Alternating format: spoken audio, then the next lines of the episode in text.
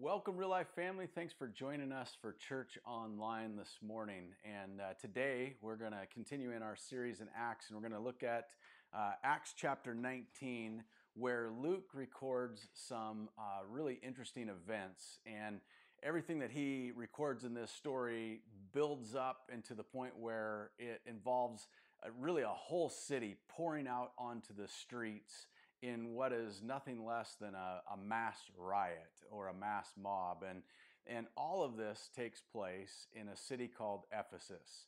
And in order for us to understand a little bit about uh, what is happening in this event and everything surrounding it that Luke records here, uh, it's important that we have a little bit of background and context. So, first of all, we're going to talk about Ephesus. Ephesus is a huge city. It is uh, located in what is now modern day Turkey on the western shore. And in ancient times, when Paul and his companions were there in uh, uh Ephesus at the time, it was uh, a, a big city. In fact, it was the fourth largest city in the entire Roman Empire.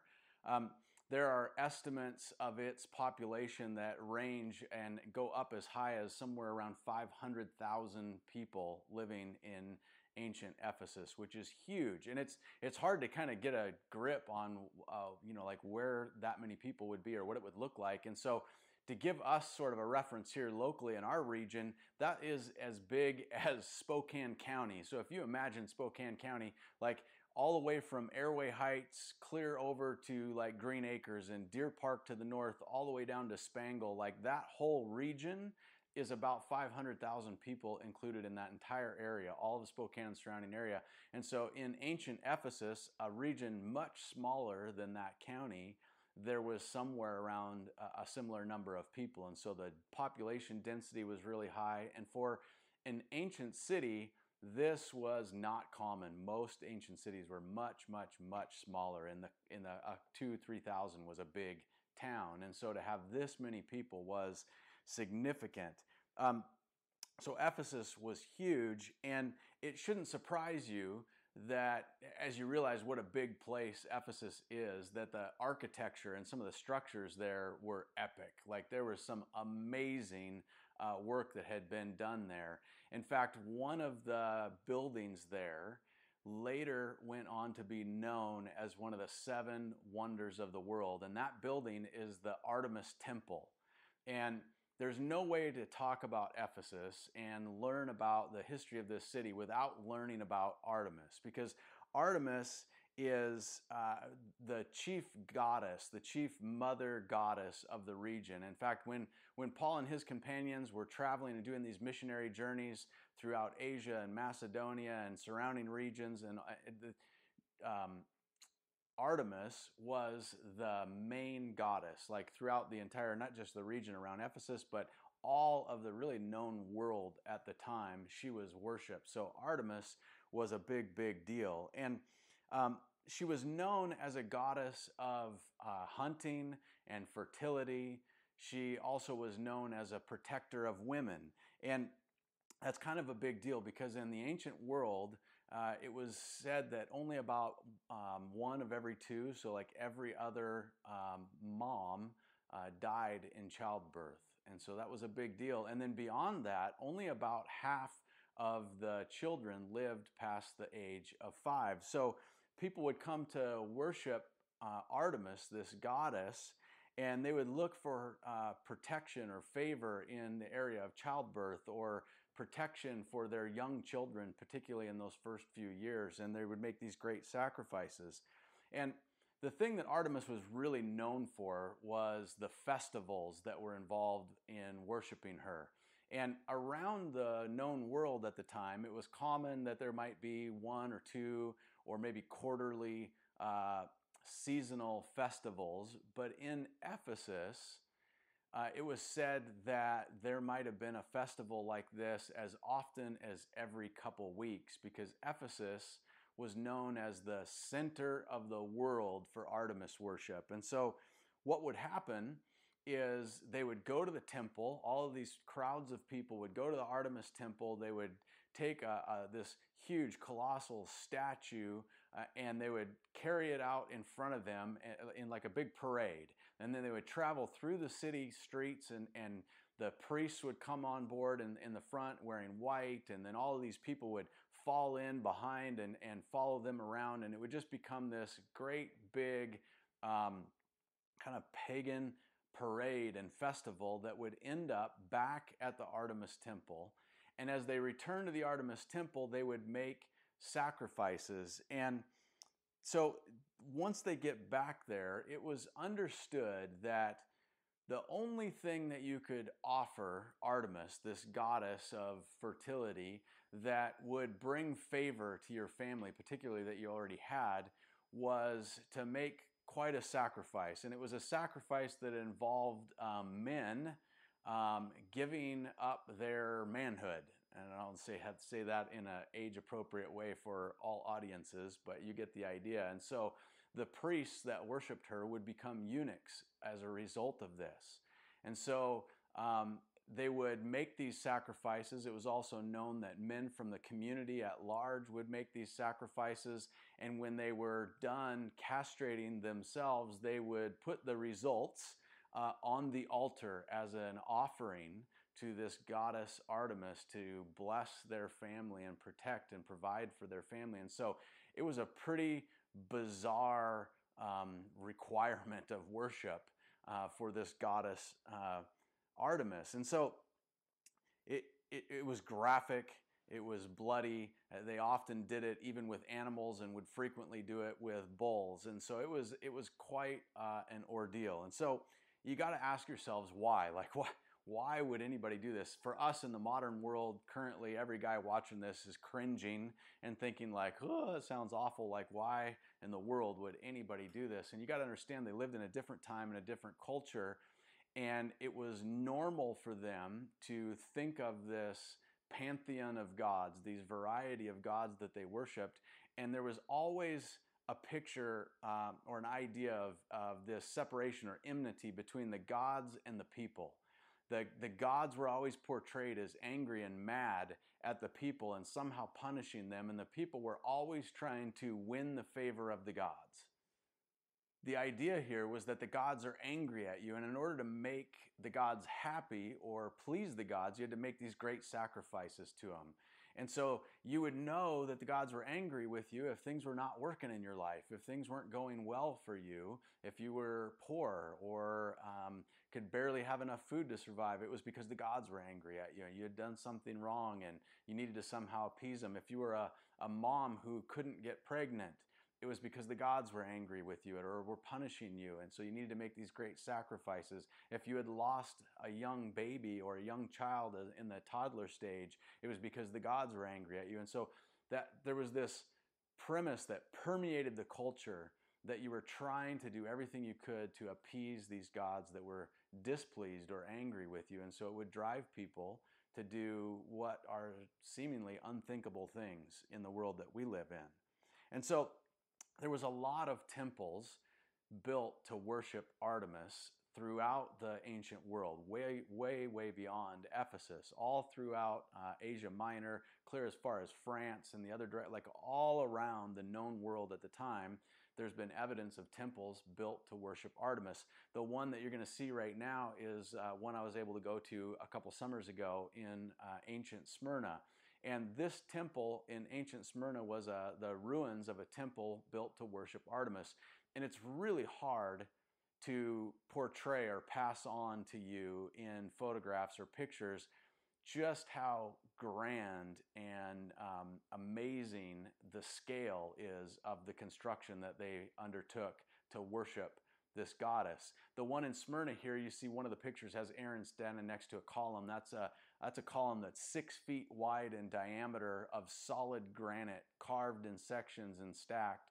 And this temple, the ruins that you see uh, of the temple here in Smyrna, this temple to Artemis in Smyrna is tiny compared to the temple that was uh, built for her in Ephesus because Ephesus was the center for uh, Artemis worship. And so as a result, they had a huge temple there. And it, to say it was a huge temple is, is totally an understatement. It was actually one of the largest temples ever built to any god in the ancient world.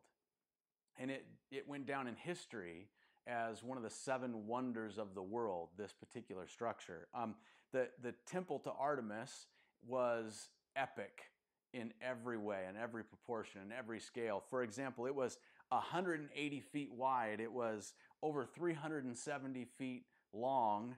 Um, the massive columns that supported the roof structure, there was two rows of columns all the way around the perimeter of the building. They're six foot in diameter and they're six stories tall, over 60 feet of solid marble. And, and the entire facility was carved from marble.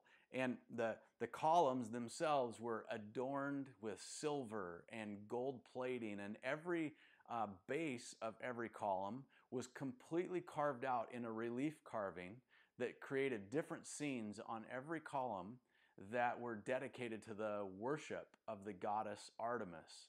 And so this temple was grand beyond measure. And so, for a lot of people, when I rattle off dimensions like uh, 180 feet wide and 370 feet long and 60 foot tall columns, some people who uh, can put all those numbers together and kind of conjure up an image, you're like, oh man, I understand how big that is. That's big. For a lot of people, you're like, ah, sure, it sounds big. To give you an idea, a lot of people are familiar with the Parthenon in Greece. And if you've ever been in Nashville, Tennessee, they actually have a, a real life size replica in downtown Nashville of the Greek Parthenon. So, to give you an idea, that Greek Parthenon, you could turn sideways and build three of them inside the Artemis Temple. And maybe some of you have been to Washington, D.C., and you've seen the White House. Again, to give you a reference, you could take and put two White Houses side by side inside the Artemis Temple with room to spare. And so it was huge. It was epic. It was grand beyond comprehension. It was the likes of something that people had never even seen, and it took uh, hundreds of years to complete. And so I share all of that background to help you understand the significance of what Paul was up against in this culture. I mean, you see, here Paul is, this one man with a, a small number of disciples, and he's in a place like Ephesus. And he's teaching that there really is only one God, right? And he's he's talking about the idea that that gods that are worshiped who are carved from marble or stone or clay are not really gods at all. Instead, he's saying that that there is a true God and he doesn't reside in stone. He isn't worshiped with idols. And he's he's trying to persuade the Jews that the Messiah of the scriptures was indeed Jesus, and to show them through testimony and examples and teaching of how Jesus really did fulfill the scriptures that they had known so well. And, and simultaneously, at the same time, he's trying to persuade and convince these hundreds of thousands of Artemis worshipers that, that there is a different God than the one they've known and grown up to follow and worship, that there is actually a good God. And, and he's trying to help them understand that there is a God who is rich in mercy and, and he has a great love for people. And you see, this isn't something that the people were familiar with. This wasn't a message that they could understand at first glance because they, they didn't understand what it would have been like to have a God who loved them, to have a God who was for them and not against them and not angry at them. And it just seemed countercultural, this message that Paul was preaching. And I think sometimes in our culture today, we can sit here and think as Christians, like we live in this times where it's so difficult to evangelize. It's so difficult to share our faith because people just don't understand God. They don't get the message of the gospel. They, that, that we live in a world where it's modern and there's science and there's evidences and there's different philosophies and, and it feels like it feels like this might be a time that's harder than ever in history to share our faith and to talk about a God who loves us and sent his son to save us. And I think it's important that we look back at these stories and we look to the, um, the leaders of our faith like Paul who pioneered sharing the gospel in hard cultures, who pioneered sharing the good news about a good God who is for you and loves you in a world that had no idea how to receive that message. And so these are some of the circumstances and the things that Paul was up against. This is the world Paul was ministering to and witnessing to in Ephesus. And so that's some backdrop to help us dive into the story this morning. So we're going to jump into the book of Acts. We're going to be looking in uh, chapter 19 this morning and kind of camping out in a variety of passages there. So 19, we're going to start in verse 23 if you've got your Bible and want to follow along, or it's going to be up on the screen. And uh, let's take a look starting in verse 23. It goes like this. Uh, Acts 19:23 About that time, there arose a great disturbance about the way. A silversmith named Demetrius, uh, who made silver shrines of Artemis, brought in a lot of business for the craftsmen there. He had called them together along with the workers in related trades, and he said, You know, my friends, that we receive a good income from this business. And you see and hear how this fellow Paul has convinced and led astray a large number of people here in Ephesus and practically the whole province of Asia. He says that gods made by human hands are not gods at all. And there's a danger that not only that our trade will lose its good name, but also that the temple of the great goddess Artemis will be discredited. And the goddess herself, who is worshipped throughout the province of Asia and the world, will be robbed of her divine majesty. So here we see this guy, Demetrius. We meet Demetrius, this character, for the first time, and we can know that Demetrius was probably a pretty influential guy, a pretty wealthy guy. Um, most idols were uh, of the time in the ancient world were carved of, of little chunks of stone or clay or wood. And here we've got a guy who is a silversmith. And so he's using a, a metal that's highly valued and he's making shrines or like little um, things to put the actual idols in to be worshiped in. And, and so we can assume that he was probably pretty well respected and had influence in his trade. And he gathers together other like minded tradesmen. And it's kind of interesting, some things that stick out to me in this passage as he's pointing some things out. Is here you've got Demetrius who says, Hey, we've all heard about this Paul guy. Look at what he's doing in Ephesus. In fact, his reputation precedes him all around the, uh, all throughout Asia. He's been persuading people that gods made by human hands aren't really gods at all. And so, one of the things we can learn is that here you've got Paul, this one guy who seemingly is a, a tiny voice among a city of hundreds of thousands. Travelers coming in from every direction, stories from all the, the known ends of the world, all these different people, and somehow all of the tradesmen and craftsmen have heard about Paul tells you a little bit of, about his level of influence and the power of his message and his testimony that it had carried even to them. And so what they're concerned about is that they're going to lose their trade, right? They're they're worried that if if Paul discredits the goddess Artemis as not really a god, then they would have nothing to sell. And so I like how he sort of spins it that uh, well, we're really concerned. Well, what if the what if the temple of Artemis was discredited? Or what if Artemis herself wasn't worshipped anymore? Oh, how horrible that would be. Like they're really concerned for the for the goddess. What they're really concerned about is like our sales would dry up, right? Like if nobody worships her anymore, there's we're not selling idols. And so here we see Demetrius. He gathers together all of these uh, these guys, these other vendors, and so they're on a street in Ephesus called Harbor Street, and um, it's a real original name because it's a great big huge long street that goes from the harbor uh, that goes inland straight all the way in past the agora to the city center right to the theater in Ephesus. And all along Harbor Street, uh, it was lined with booths, almost like a modern day flea market, if you will, with these um, booths and, and sales vendors all along there. And, and a couple summers ago, I got the chance to walk this uh, most of this street to, to literally walk down Harbor Street on the exact same rocks, the, the same cobblestone, the, the, to look inside the, the remnants of the same booths where maybe this Demetrius guy worked, where for sure, without a doubt, Paul walked down this very same road.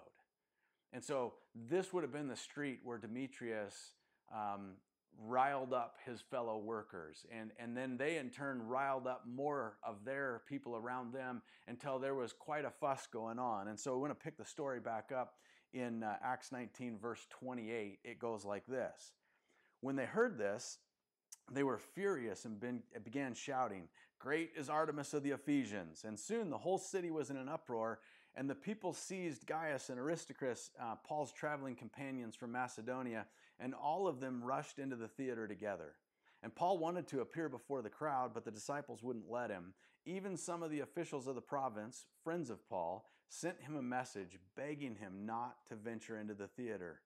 The assembly was in confusion. Some were shouting one thing, some were shouting another, and most of the people didn't even know why they were there. The Jews in the crowd pushed Alexander to the front and they shouted instructions to him, and he motioned for silence in order to make a defense before the people. But when they realized he was a Jew, they all shouted in unison for about two hours Great is Artemis of the Ephesians. Imagine that.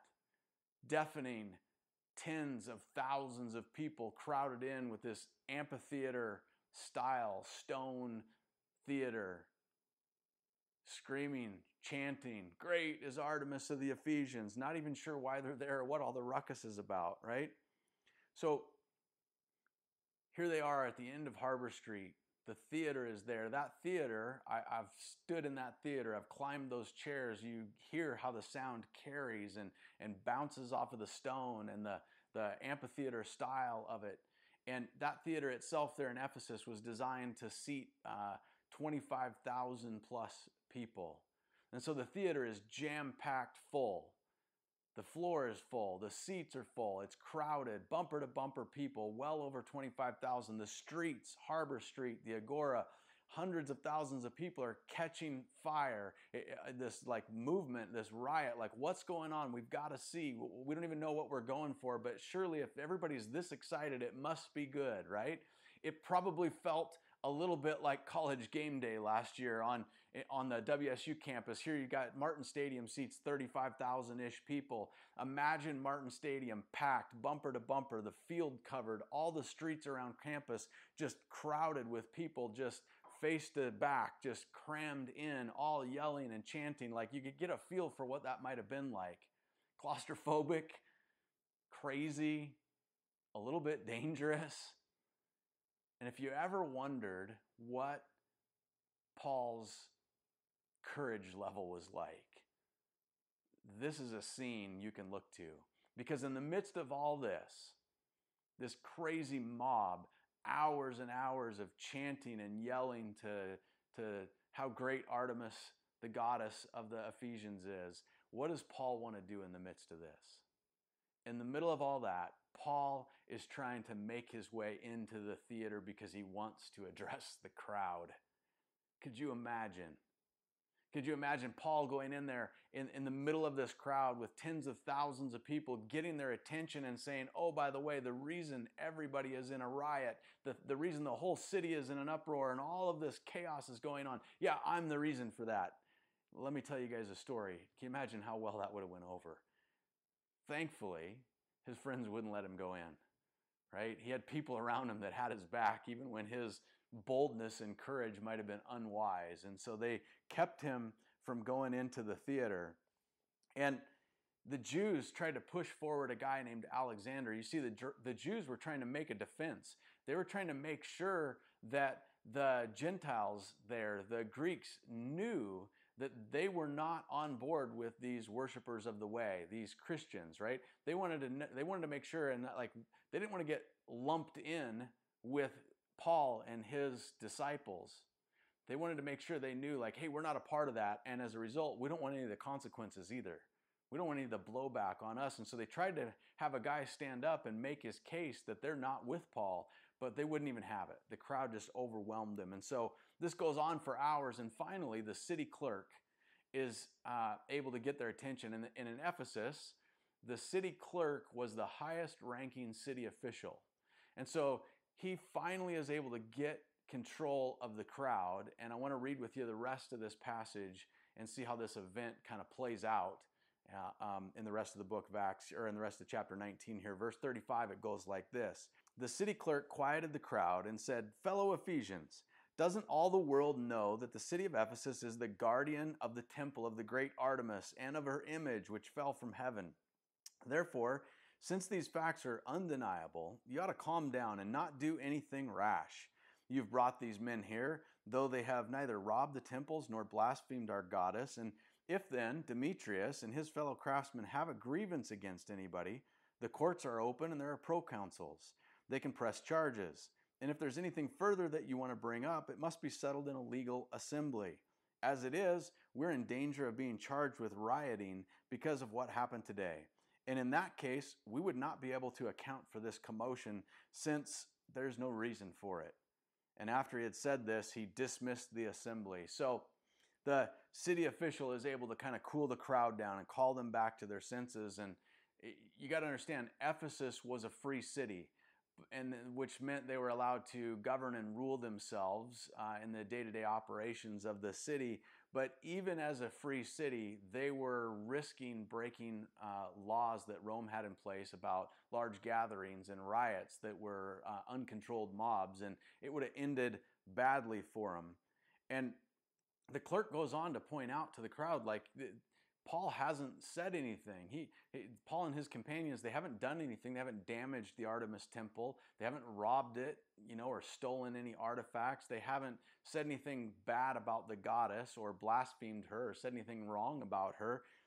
And so like we're at risk here of doing something that's not right. Like you guys if you want to bring charges against them, here's the right way to do it. And so it helps us get some insights into what Paul's message would have been leading up to that point to help us understand what Paul would have been talking about. Like, what, what was his focus that the city clerk could say about him? He hasn't done anything to harm the temple or blaspheme or say anything about Artemis. You see, Paul wasn't uh, concerned so much with um, disproving Artemis as he was with preaching the gospel and teaching about Jesus Christ and, and teaching about the kingdom of God. You see, he showed people the scriptures and he pointed to them how Jesus actually fulfilled the prophecies and the teachings from God's word. And, and as he taught about Jesus and he taught about the kingdom of God, people were faced with a choice. They could continue to worship this goddess, Artemis, uh, and she required these great sacrifices, right? They, they could live continually in fear of the gods who were angry at them or needed to be appeased or paid off or um, quiet their temper somehow with some great sacrifice. Eh, they could continue to go to the priests who would burden them with these high fees to even worship at the temple. Or they could choose to believe in the God that Paul preached about, a God which saved you by your faith, he said. Uh, not by your sacrifices, not by any amount of work or effort or anything that you could do. This God that Paul preached saved people by their faith in him, not by their sacrifice to him. And, and, and Paul went on to talk about this God as a God that would count you as family. And Paul later wrote to these Christians in Ephesus, and he was writing to people that were uh, Gentiles and pagans and Artemis worshippers that had chosen to put their faith and trust in Christ. And, and here's what he wrote to them. I want to read something to you from Ephesians 2.19, and I want to help you understand like the message that Paul uh, was presenting. In Ephesians 2.19, it goes like this so now you Gentiles are no longer strangers and foreigners. You could, you could even rewrite that like this or, or eh, hear it like this. So now you former Artemis worshippers. So now you former Artemis worshippers are no longer strangers and foreigners. You are citizens along with all of God's holy people. You are members of God's family. Could you imagine growing up in a culture where the gods were angry at you and demanded great sacrifices of you, living in a community where you knew of people, probably in your own family, who had castrated or emasculated themselves in an effort to worship and receive um, blessing from the gods. It had cost them their very manhood. To be told by Paul that this God counts you as a member of his family. He goes on in verse 20, he says, Together we are his house, built on the foundation of the apostles and the prophets, and the cornerstone is Christ Jesus himself. We're carefully joined together in him, becoming a holy temple for the Lord.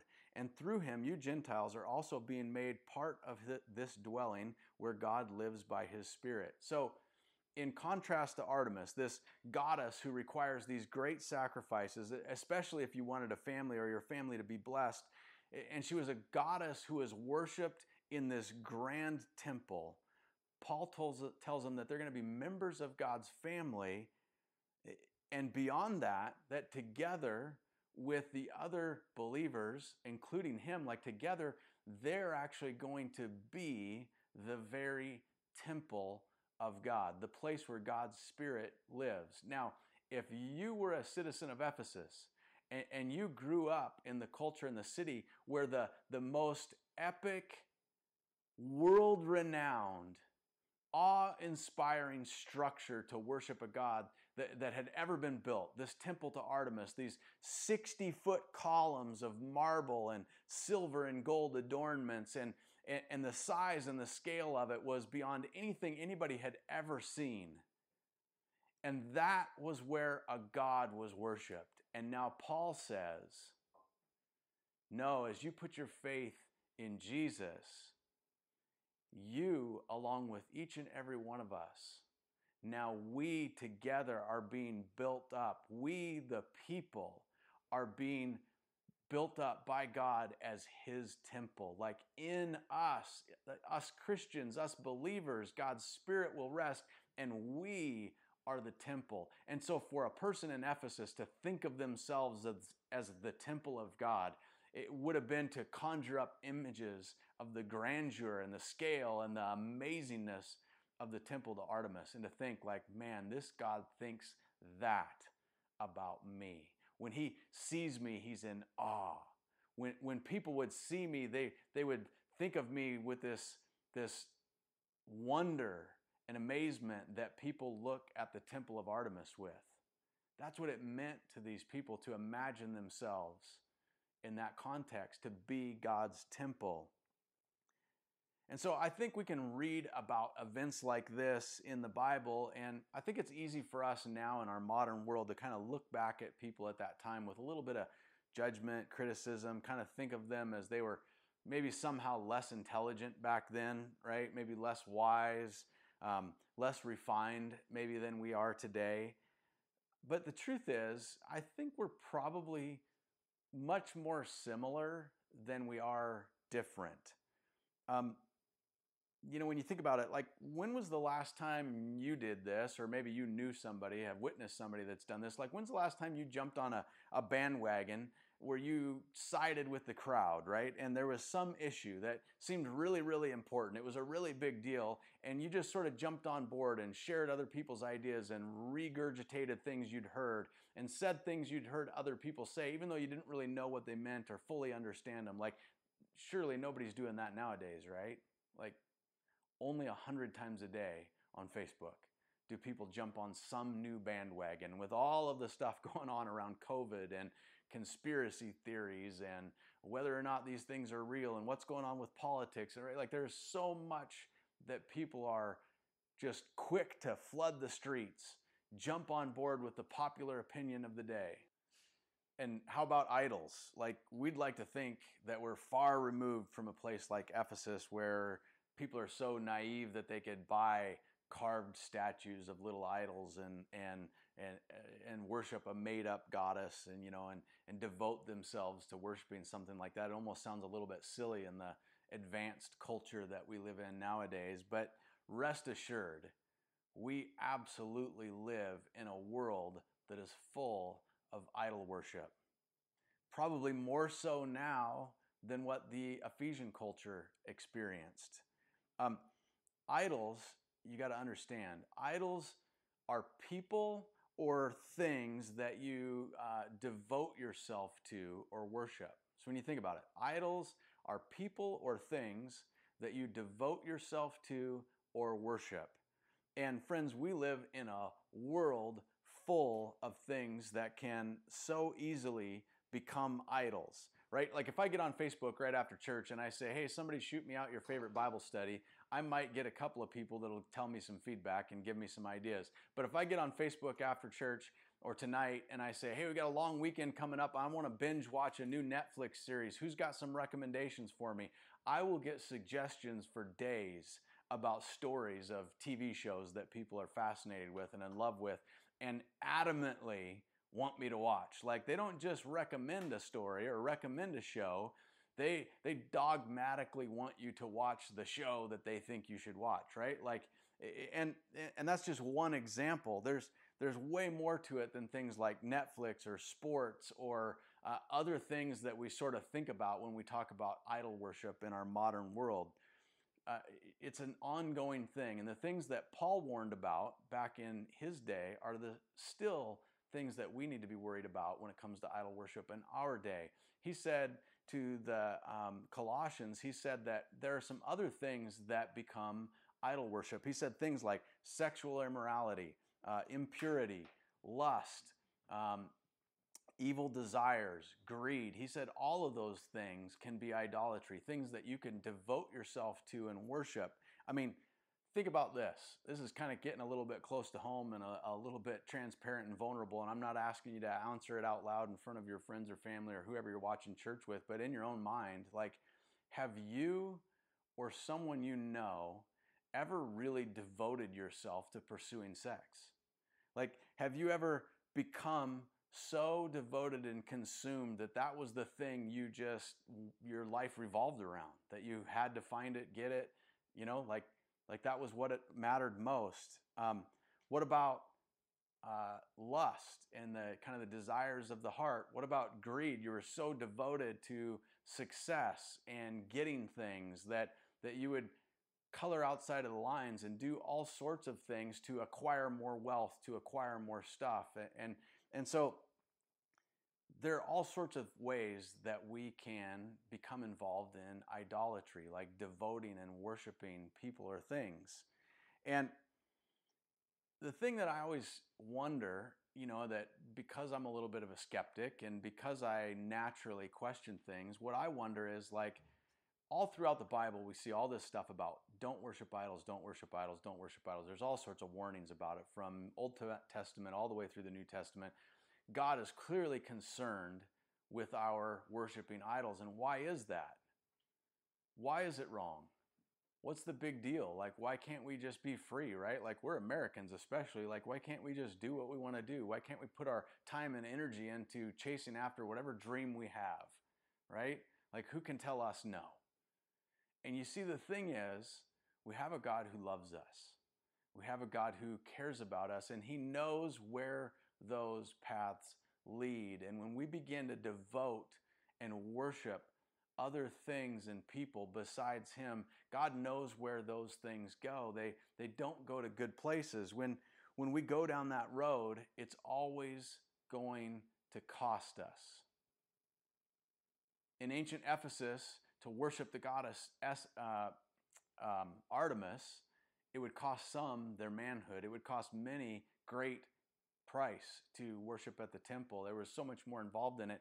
In our modern culture, when we worship uh, and idolize sex and greed and um, impure things, it can cost us relationships.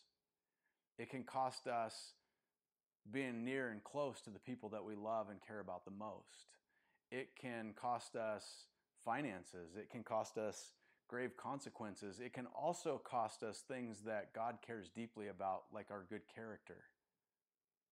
It can cost us the ability to, to have a moral compass that can hold us to the right course. We lose track of what is really even right and wrong. And God knows that. And that's why He is so concerned with what we worship, what we um, hold up as idols, things that we're devoted to. And so worshiping God alone gives us so much.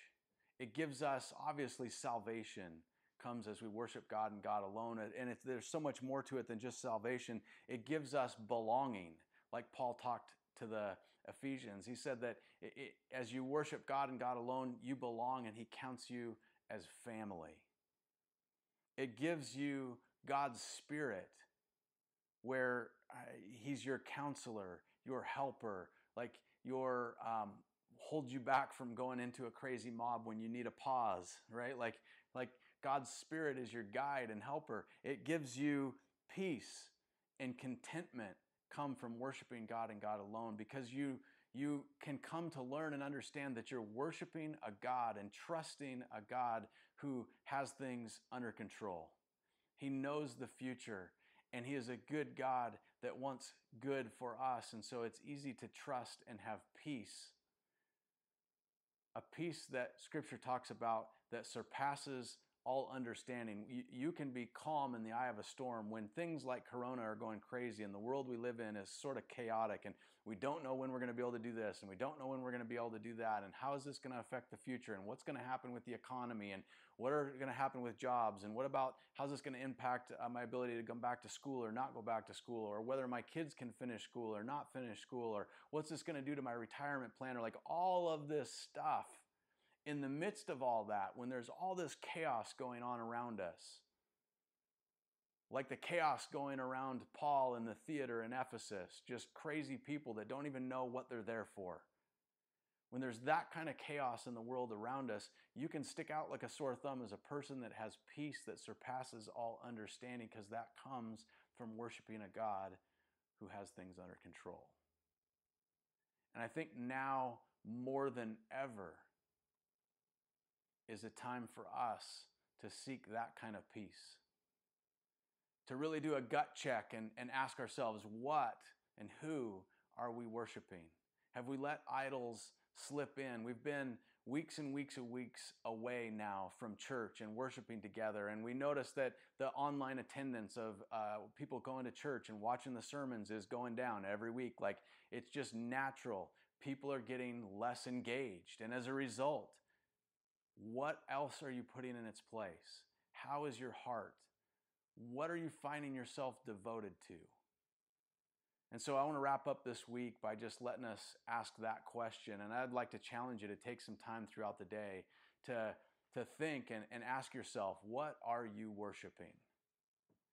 What are you finding yourself most devoted to? What are you thinking the most about, dwelling on the most, putting the most time and effort and energy into? And if you if you don't come back with a desire to know God better and to, to truly worship God, if that's not at the, the heart of your answer, then it's time for a gut check. It's time to make some adjustments and reprioritize some things in your life. I say that the same reason Paul said that because we love you and we care about you and we want desperately for you to stay on track following the God that loves you and knows how this is all going to pan out.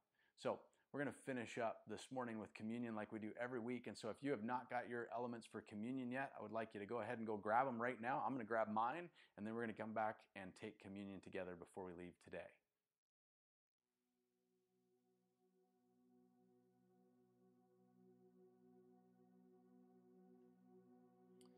Every week we take communion together as a family, and it's important for everybody to know that you don't have to be a member of our church. You don't have to sign some special piece of paper. If you want to celebrate the death, burial, and resurrection of Jesus, then we would love for you to have communion with us. We say to you, just like Paul said to the uh, Christians in Ephesus, your family. God sees you as family uh, with us together. And so we're so grateful to be able to get together, even though we're through screens right now and we're remote from each other. Um, we are very much uh, gathering together to share in the remembering the body and the blood of Jesus sacrificed for us as a family would gathered around a table. And so this morning, that's how we finish our day. We remember that on the night Jesus was betrayed, he took bread and he gave thanks for it and he told his disciples that that bread represented his body, which was broken for them. And so, as often as we get together, let's take the bread in remembrance of him.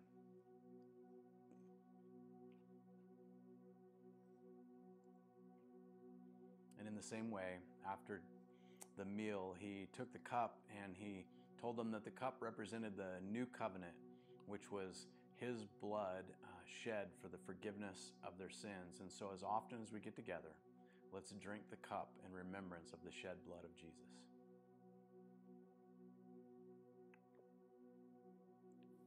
Join me as we pray. Father God, we just we are so grateful for you. We thank you so much that we can pray to you and say, Father God, that we think of you as a good dad, as a uh, the head of our family, and that we can have that imagery and, and not just imagery, but we believe that it's true, that you are our good dad, and that we are a part of your family, Lord. So thank you for that. Thanks for the reminders uh, through this text and this story.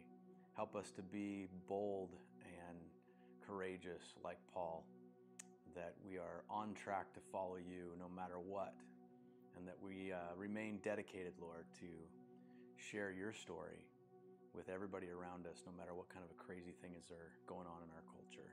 So we just pray these things in Jesus' name. Amen. All right, folks, I hope you have a great Sunday and uh, enjoy the rest of your day. As always, you can catch me on Jesus Time Monday through Friday, 8 a.m. live on my Facebook or our Real Life Church Facebook. And then uh, be sure you check our website often. We'll be posting updates there, and our Real Life Church Facebook page.